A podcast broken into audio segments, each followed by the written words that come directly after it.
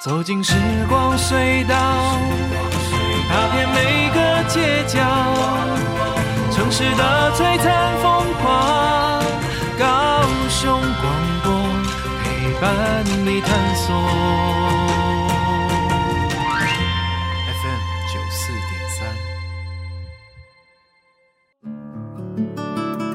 Hello， 所有的听众伙伴，大家好，欢迎来到943人生小剧场，我是汉轩。不晓得这个星期所有的伙伴们，大家过得好吗？哇，现在天气很热，难得在周日的午后，又或者是在现在呢，我们可以透过手机，透过不同的平台收听到我们的节目，真的是一件很棒、很 chill 的事情，对不对？那么呢，今天汉轩为大家邀请到呢，在上个星期，汉轩有跟大家说，他们的故事太精彩了，今天又想要再邀请他们来到我们的节目当中，跟我们分享这些精彩的人生故事。让我们再次欢迎两位，是我们劳勃的映轩，还有淑静两位伙伴。Hello， 大家好，我是映轩，我又来了，耶！ 然后呢，等一下哦，淑静在介绍之前，我要特别说，就是上个星期哦，我们在访问完之后呢，淑静就说：“哈，我准备了很精彩的自我介绍，我都没有讲哎，怎么会这样？”来，现在来，我们掌声鼓励，欢迎一下我们的淑静。 来喽，来喽 ！Hello， 大家好，我是劳工博物馆的馆员淑静，那也参与了我们的这次的戏剧的一个演出，那所以应该也可以算是一个演员了。但是我不是科班出身，只是一个对戏剧充满热情的人，嘛是台语做练凳的台湾人，大家好。 你好，其实哦，刚刚呢，我们的映轩科长，我也觉得他很特别，就是他真的是一个让我感觉他很不像公务人员的公务人员。他刚刚说我要自我介绍，我就说我又来喽这样子，我就觉得哇，这是一个很轻松，而且其实他跟不管是在工作的领域里面，又或者是在生活当中，其实两位都是跟所有的伙伴们很靠近，然后是因为。 其实，在我们的不管是在劳勃里面也好，又或者是我们在工作的这些要面对的对象也好，我们真的需要用这样的一个方式去跟他们去接触。所以，其实，在我们的节目当中，我们叫做人生小剧场。我就很想要再继续的跟两位来聊聊说，其实劳勃真的很特别，我们不只是去做展出，我们还做戏剧。那为什么会跟戏剧有关系？今天我们就要来跟大家说说故事，因为这个故事就是。 戏剧跟劳勃之间的关系是什么？又或者是跟两位成长的过程，或者是在生活里头，当初为什么会去接触到戏剧？因为不可能说我今天在这样的一个体系里头，我今天要做戏剧，我就马上可以做戏剧，或者做音乐、做舞蹈，我就马上好哦，可以哦，我马上要去做这件事情。它一定是因为你对于戏剧、对于表演有一定的认识，或者是接触，又或者是我在我的生命当中曾经被戏剧有不同的。 感动啊，开心啊，又或者是很特别的那个时刻，所以我想今天我们来跟我们的听众伙伴来聊聊戏剧跟劳勃之间，我们有什么样不同的故事、不同的关系？可不可以先请我们的映轩来跟我们介绍一下，当初你是什么样的一个机会底下，你开始接触到戏剧、接触到表演？好，这个还说起来还蛮好笑的。我自己小时候在那个国小5、6年级的时候，因为可能成绩不错。 然后就是很会背台词吧，可能应该说相对来说很容易把台词背起来，然后所以老师就要我们去演一出《宫德馨小姐与爱心小姐》的戏，然后我就演出了宫德馨小姐的部分。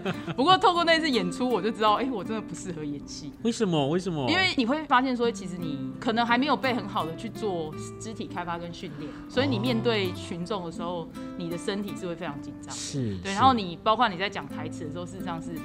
就是你其实会觉得没有办法再更。 细致的去控制自己，我自己在回想那时候的状况是这样，对，然后所以，但是其实，后续到高中的时候，我比较多参与社团，即便是参与演变社，但我都还是在做美术宣传的工作，所以我其实对这一块是做道具啊，然后做海报啊这一块是比较有兴趣的。那到大学之后，就进了戏学会，就有一个跟戏剧很美好的一个回忆，就是我们在大学毕业的时候会有那个毕业晚会。 然后毕业晚会的时候，我们那一群志同道合的好朋友们就说：“我们来做一出歌舞剧。”哦哟，对，然后其实那时候从大二开始，学长姐嘛，他们其实有带着我们在很多系学会的晚会里面去做一些短剧，是。然后但是第一次做歌舞剧，这个就是在我们的毕业晚会的那个时候。然后那时候我记得，因为该考试的都去考试了，然后可能考上研究所，像我这种考上研究所的，我们就有空这边玩嘛。然后所以我们就开始就是每天就过着12点到那个系学会办公室，然后搞到晚上11、12点才回家。然后那时候我的工作呢，就想当然我刚刚已经讲了，我不适合做幕前的工作，但是我很喜欢做幕后的工作。对，然后那时候又会一些美术编辑的技能嘛，那所以就又画了大海报的背景，就是又做了那一出歌舞剧的音乐，然后剪音乐啊，然后比如说消除人声干嘛之类，这些有的没的事情，很多幕后的工作基本上就是由我那时候跟朋友们跟我的同学们一起把它弄起来，然后那一出影片到现在我都还有留着，就那时候的那个影像，我自己都还有留着。那所以那一个回忆是我觉得我跟戏剧最紧密的连接，对。然后所以我从那时候就会觉得说，其实戏剧，然后再加上歌曲这件事情是我自己非常喜欢的事情。那所以到劳勃之后，发现说，哇，居然有机会可以用戏剧的方式去传达，可能博物馆里面本来比较生硬的议题，或者是说比较对现代人比较无感的这个历史故事，我觉得它是一个非常好的媒介。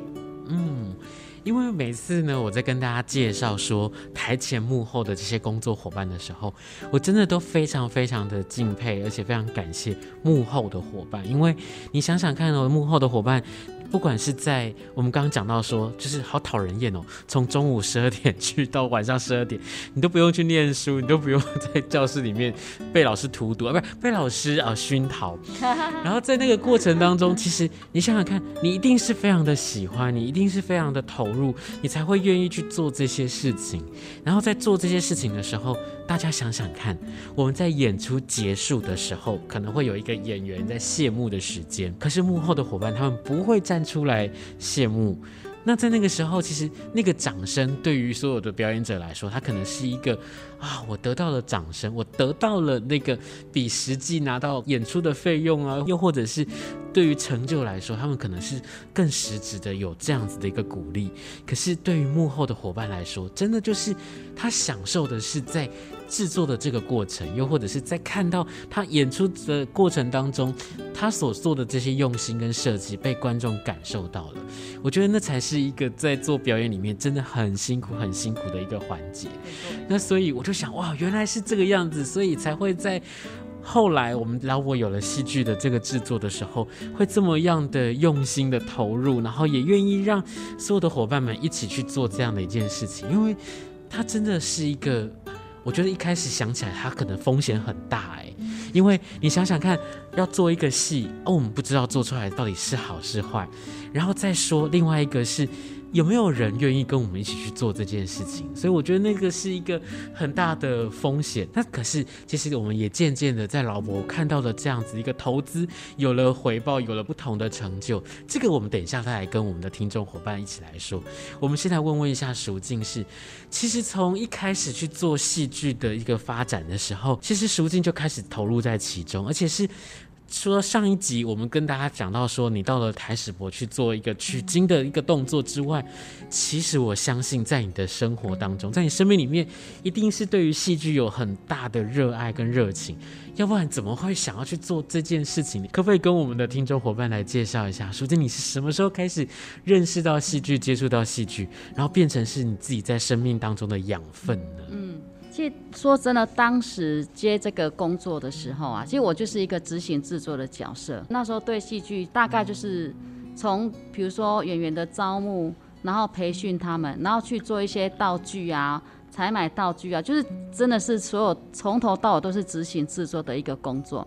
然后是慢慢的，后来我们这个剧组比较上轨道了以后啊，我才自己这1、2年有一起参与了戏剧的培训跟演出。然后再慢慢的在演出的过程当中，就是有一次我就跟老师就是读了一个，在演出的过程当中读剧，然后去演出，然后我们的志工就跟我讲说，我们都是一起读剧的，为什么你演出来跟我们不一样？然后我才慢慢的去思考说，对，我其实以前小时候就有演过戏，就是其实是有2个点。一个点就是以前我们算是在一个渔村的乡下嘛，那时候就是在寒暑假的时候啊，都有那个大哥哥大姐姐会到我们的村里面去，然后就是会我记得那时候是逢甲大学的大学生，那我们都说他们是大哥哥大姐姐，然后他就会教我们戏剧。那我记得我还有演出一个，就是我是演出一个小小的，然后就是要我堂哥很高，那我要跳上去捏他的脸，我只记得这个，但是过程是什么我不知道。但是好可爱的一个画面哦。对，但是后来就是到了我国中的时候啊，我就是真的这次很认真的去把相片找出来，然后后面是写民国68年，就是那时候因为我的伯父是村长，然后那时候我们的村干事啊就说啊，我们今年的过年要办一场活动，然后就是有唱歌有演戏。因为我哥哥我姐姐妹妹他们唱歌比较好听啊，我唱歌比较不那么好听，所以我就去演戏。那这出戏的那他的剧名就是卖油条的女孩，那我就是那个卖油条的女孩，然后大概就是在讲说那个我的钱啊就是被偷走了，那小偷啊警察都是我堂姐他们演的，就是都是我们家的人上去演的。是那但是其实我忘记到底是演什么，但是我觉得我现在看到相片好像感觉台风还不错所以我就想说哇，会不会是就是其实我已经早这个东西已经早在我的身上已经萌芽，但是我不知道，因为我没有这个机会去诱发它。然后刚好这次有参与了这一次的我们那个挥洒青春女孩站起来的一个戏剧的一个演出，然后从在带他们的过程当中啊，我就是也在带他们，然后自己也参与演出嘛，然后就是不断的在磨他们的过程当中，自己会去找到一些比如说这个声音可能是要透过空间感来表达那个声音，或者是说我想要透过那一种声音表达那种忧虑感。我不知道，我这次就是有把它做出来，我也觉得就是或许就是小时候的萌芽，然后的确有让我在我的身体里面有植入这个养分。是，其实淑静很谦虚他其实那时候刚开始要制作戏剧的时候啊，他就一直跟我讲说他可能会去上什么样的培训课程啊，然后利用他自己的休假时间，然后或者是晚上的那个休息时间，他可能就会看说哪边有剧组有读剧的活动啊，或者说有戏剧肢体开发的体验，他其实都会自己去。然后所以其实你从这边看你就知道说哇，我这位同仁事实上他对戏剧这件事情是发自内心的喜欢。对，然后他也做了非常多的功课，然后包括他要去带志工成长的过程中，他必须要自己先一直学习，他才有办法把东西内化在自己身上，再去把它给志工，去跟志工交流。是，所以其实不止他刚刚讲的说他后面才投入才一起跟着培训，他在当执行制作的那一段时间，他其实已经开始在准备，一直充实自己。对，所以真的很感谢当时候的这些大哥哥大姐姐，如果没有当时候卖油条的女孩的话现在怎么会有青春的女孩然后在我们的故事里面出现呢？怎么会有这些志同道合的伙伴们一起在我们的舞台上面跟大家分享很多人生舞台上的故事。其实刚刚在讲到说我们接触到戏剧一直到现在，我们再回想起来，其实那一点点的养分一直成长到现在，其实累积起来的这些东西，当我们有机会再一次把它回馈出来的时候，我觉得那是一件很难得的事情。因为你不知道你现在所做的这件事情其实是为未来种下了这个很不一样的种子，所以一直到后来我们在劳勃里面然后有了戏剧的志工队，这件事情我真的要跟所有的听众伙伴再来跟大家分享一下。就是一般来说我们如果要去做一个戏剧的演出，刚刚可能会讲我们可能是大学的社团，我们可能是村里面的这些哥哥姐姐朋友们，我们一起我们喜欢做这件事情，我们来做这件事情。可是在出了社会之后，可能大家就会被现实就是那会有演出的费用吗？那会有什么样子实质的报酬吗？又或者是我们的舞台在哪里呢？好，可就在这个时候，劳勃组成了一支很特别的志工队。他们在做什么？他们在做戏剧上面的培训，然后要把他们变成很专业的表演工作者。这个表演工作者不只是在台前，是台前幕后大大小小，他们都要学着怎么去做。甚至是在演出的这个过程当中，一个人可能当就是很多个人用这样子。我们在这个过程当中，我们组成了这样的一个志工队。然后这个志工队呢，他们从一开始的组成一直到现在，我听说有那种从一开始一直到现在，他那个志工时数已经爆表的那种伙伴，然后也有是两个夫妻退休之后，他们就全身心的投入在这样的环境里面，一直到现在。我就觉得哇，这是一件让人家好感动的事情。他把演出，他把戏剧的推广变成的是毕生当中的志业吗？又或者是他们是有心之士，志工嘛，有心之士，很有心的想要把戏剧推广出去。所以我们是不是可以跟我们的听众伙伴来介绍这么特别的这一支队伍，叫做戏剧志工队呢？好，这边我可以来讲一下哈，劳勃其实本身营运馆舍的人非常的少，馆员其实非常少。然后其实我们长期以来哦，就不要讲戏剧这一块，我们只要开馆就一定要有志工来帮我们轮值我们的值班柜台。那所以其实劳勃的整个志工队呢，其实大概有80位志工。哇、wow ！对，所以其实应该是说，这一次戏剧组这个编制，它其实是其中从一个组别拉出来。但是为什么可以组成这一个戏剧组的编制，是因为我们这些资深的志工们，他们对于劳勃非常的有热情，所以劳勃有什么新的任务，他们就会说不然来试试看好了。对，然后所以就因缘际会，在104年的时候先试试看，试了那出戏吧。那后来我觉得是因为开始我们就发现说，其实这样子的培训他们会有所成长，馆舍也会有所成长，那不如就让他一直继续下去好了。是，对。然后在这中间，刚刚淑菁有提到说，我们其实为了某一出戏也都会进行那个面试 audition， 对，也都会有 audition， 然后看看说他是不是有具有这个特质，或者是说在这几年过程中，有一些还没有在其他组别里面还没有加入戏剧组的志工，觉得好好玩哦，你们都我也想来试试看。对对对，然后他们就可以透过有新的戏剧开发的时候，再透过面试也进来这个戏剧组。对，所以其实我觉得源头还是在于说，其实我们的资深志工们，他们其实对劳勃是有认同感的。对，然后所以他们才会觉得说，无论什么任务，都来试试看再说。对，然后戏剧呢，刚好就他们也有那个天分，然后就刚好就组成了一支这样的队伍。而且我们戏剧招募哦，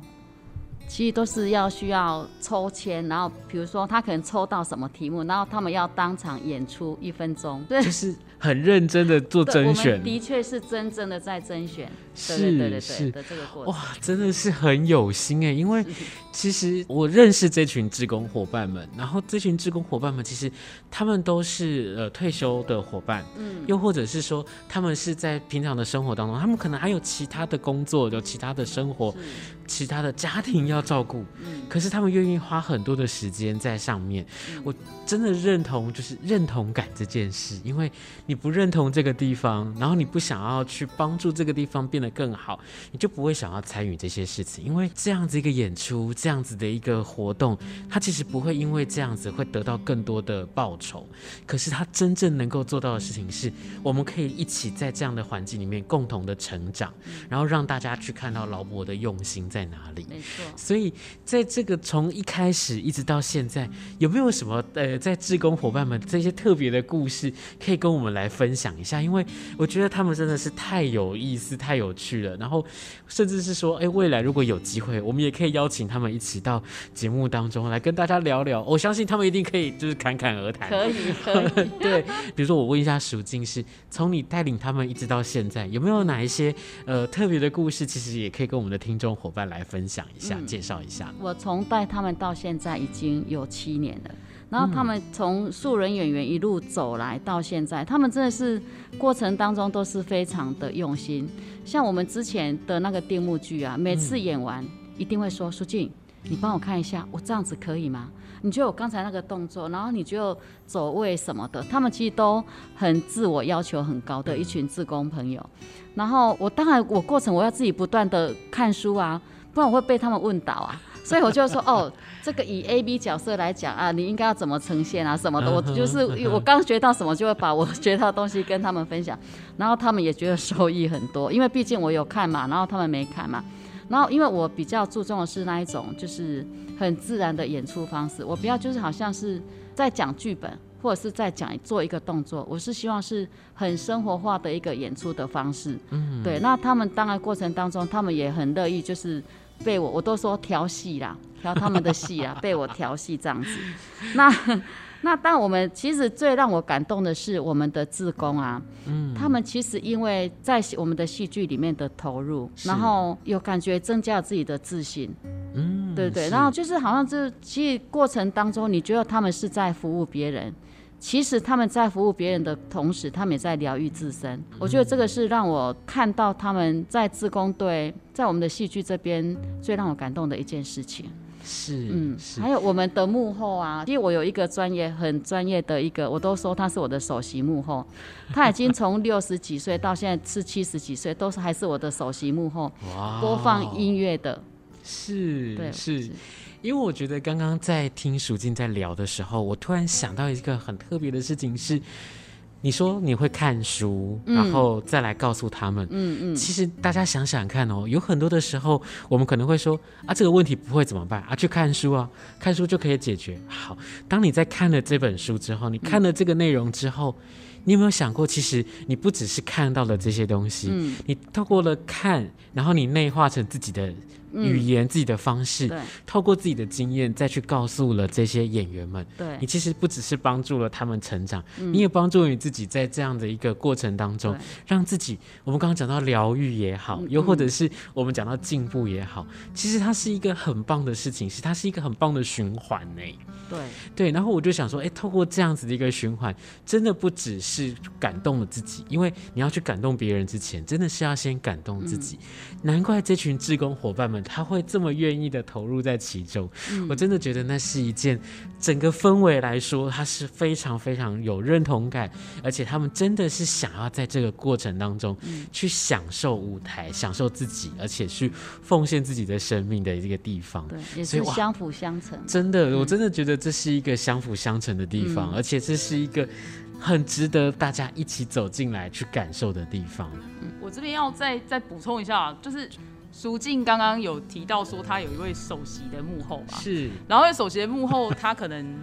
毕竟我们的那个志工伙伴年纪可能相对来说是比较高一点，年龄偏高，对，然后所以其实淑静必须要想方法让他们可以做到剧场里面所有的幕后工作，是，因为我们可能现有的小剧场的设备没有到真的专业剧那么完善，嗯哼嗯哼，那所以毕竟说比如说假设一个关灯的动作，它可能是普通的开关，然后他们就必须要学习如何轻柔的去把灯关掉，有一个避免有一个啪的声音，是，然后或者是说我们的这个幕后的这个电就是应该是说它音控的那个影像跟音乐的这个控制的电脑，嗯，它可能会有一些插孔，那这些大哥大姐们他们可能对于那个3C 产品他其实没有那么熟悉，嗯，然后淑静超用心的，他在上面贴了相应颜色的贴纸让他们可以在就是回复原状，要装成那个控台的时候，就是可以这样把那个线，嗯，就让他们都可以对得上，然后插好，然后开机，然后让他们可以完成这出戏。所以我觉得淑静他其实除了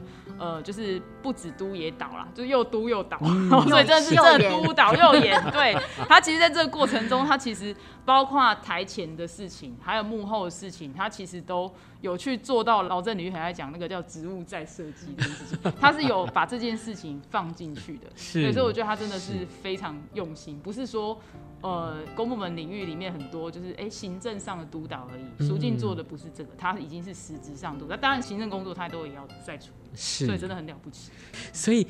赶快我们再来跟大家介绍一下，就是其实在近期的，在今年我们其实每一个月在劳勃的这个地方我们都有推出了一个很棒很棒的剧场，赶快再来跟大家推荐一下，邀请大家来看。我们这出戏的名字叫做是挥洒青春女孩站起来，挥洒青春女孩站起来，而且呢在这个过程当中呢，你不只是看到了演出，你其实在走进了这样一个展场里头的时候，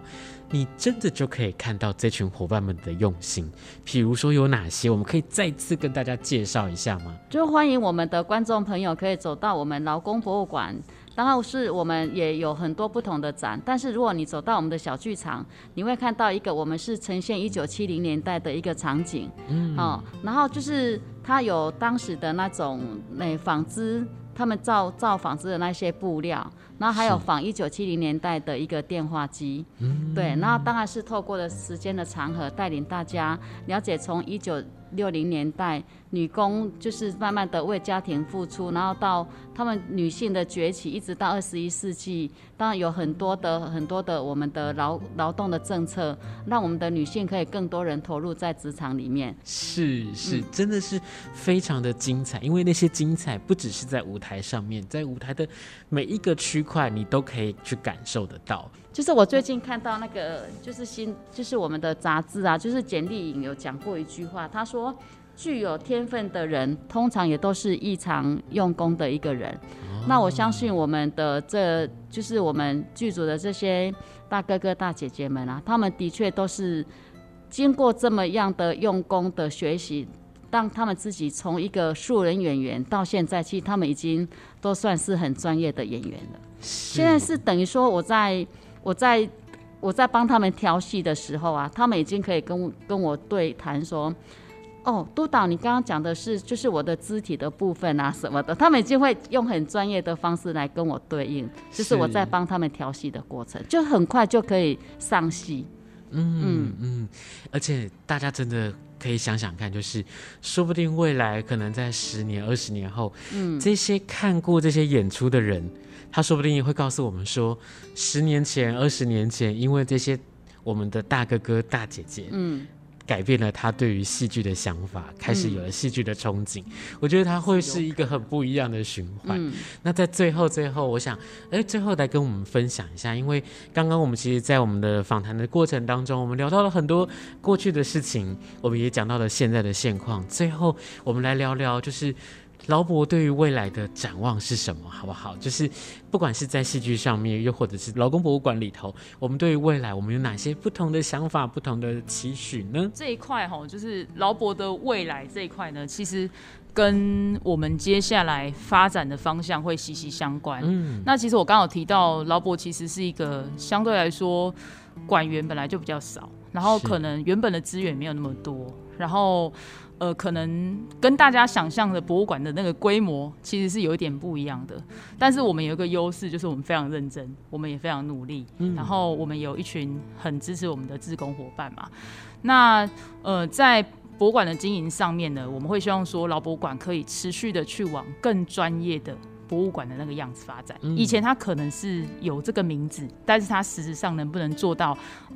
典藏研究，然后展示跟推广活动这4块一起都做，其实不见得。但是劳勃近年有去思考说，我们如果要做出好的展览，要做出好的推广教育活动，可能要再把它转化成戏剧，它其实都需要非常基础的文本